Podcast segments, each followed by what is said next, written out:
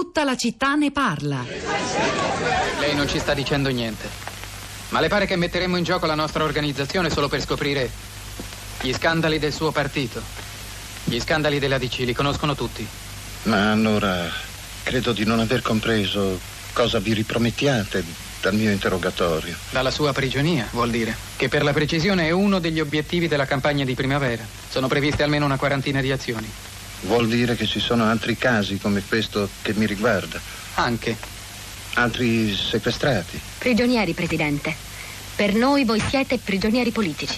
A noi interessa ciò che può scatenare la campagna di primavera nell'area rivoluzionaria. A noi interessano le trame che lei ci può svelare della controrivoluzione che è in atto per adeguare l'Italia all'imperialismo delle multinazionali, al SIM. SIM? Mi scusi, vorrei chiarire meglio il suo pensiero. S-I-M. Stato imperialista delle multinazionali. Il supergoverno che stabilisce ferree linee politiche e di sviluppo sociale per ogni paese occidentale, contro la classe operaia. Per l'Italia è il suo partito che deve far rispettare queste linee. E lei, come massimo esponente della DC, ne è l'esecutore. Esecutore? Io? E da chi, mi scusi, prenderei le direttive? Dalle centrali. CIA, Trilateral, Pentagono, Bonn, Washington. Washington? Washington, per la verità, non sono mai stato visto di buon occhio.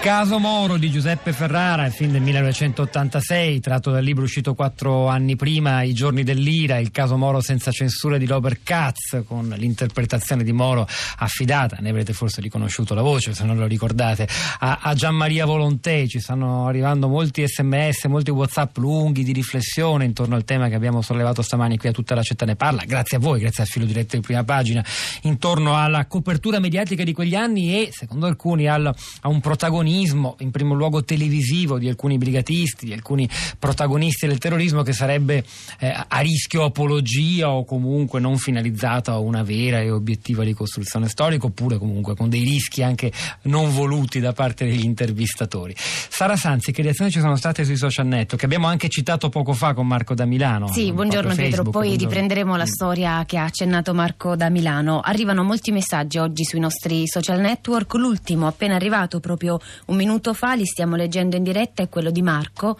che scrive L'Italia è il paese che non riesce mai a fare i conti con la sua storia, per questo non è capace di creare una memoria condivisa. Via Fani, il sequestro e l'uccisione di Moro non esulano da tutto questo. Per questo la stampa ha il dovere di dare una ricostruzione dei fatti più ampia possibile, anche intervistando i brigatisti.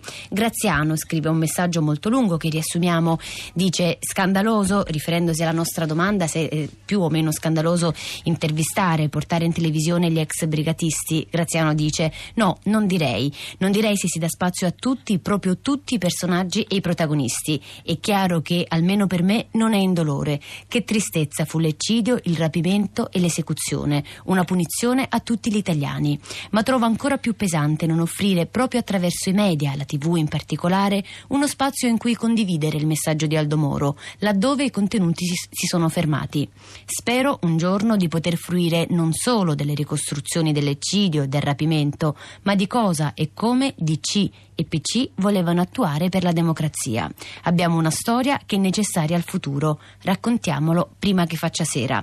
E poi ancora Nino scrive: In quest'epoca della spettacolarizzazione di ogni vicenda, il rischio di non cogliere i sensi e le ragioni originarie è un rischio reale. Eppure l'importanza di ricucire in una logica di razionalità quei buchi neri di una storia non scritta ancora del tutto resta una necessità se non altro per la democrazia. Pensiamo al muro di gomma che tutto fa rimbalzare senza niente chiarire. Gli anni di piombo, con i suoi testimoni, sono una vicenda politica estrema e come tale significativa per tutti noi. Allora, tre ascoltatori come sempre nella nostra piazza. Iniziamo da Paolo da Pietrasanta. Buongiorno, benvenuto. Buongiorno, buongiorno a lei e agli ascoltatori. Buongiorno. Prego Paolo. Ma io nel 78, quindi 40 anni fa, ero un insegnante di prima nomine di matematica in Piemonte. Avevo lezione tardi, quindi sentii la notizia per radio.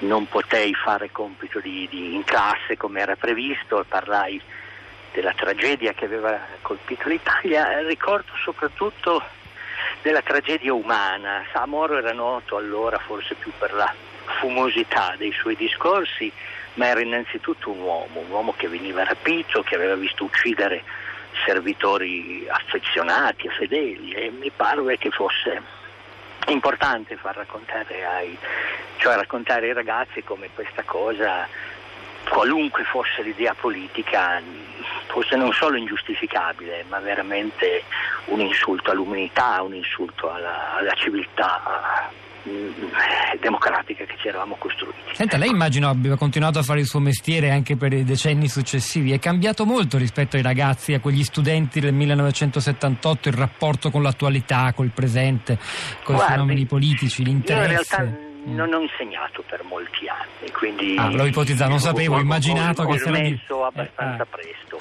Negli anni successivi, per quel po' che ho insegnato, ho visto calare l'interesse verso le vicende politiche, verso la quotidianità partitica. Oggi che comunque per altri motivi ho rapporti con giovani non sono, beh, della vicenda Moro non sa quasi nulla nessuno dei giovani ventenni o molto pochi dire che ci sia meno interesse o cosa, non, non ho più gli elementi per, Va bene, grazie. Per perché sono fuori dalla scuola. Eh, no, l'ho, l'ho, forzata a raccontarci la sua biografia, grazie Paolo. Eh, da Bologna invece c'è Dino collegato con noi, buongiorno. A lei la sì, parola.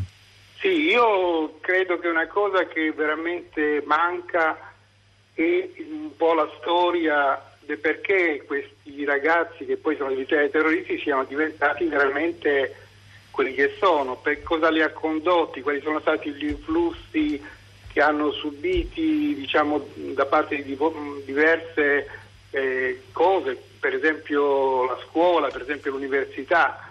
Io non credo che i terroristi nascano terroristi, quindi credo che sicuramente ci sia stato un processo e sicuramente siano partiti non dalle loro convinzioni, ma da convinzioni che siano state in qualche modo preparate, rese disponibili da, diciamo, da, da, diverse fonti, dal sistema, da, dalla cultura, da cose di questo genere. Quindi io ci penserei bene a dare tutta la colpa alle singole persone. Grazie Dino. Ora eh, ci avviciniamo alla, a, a, Via Fani fisicamente. Roma è la città dove vive Emanuele, è collegata con noi. Buongiorno. Salve.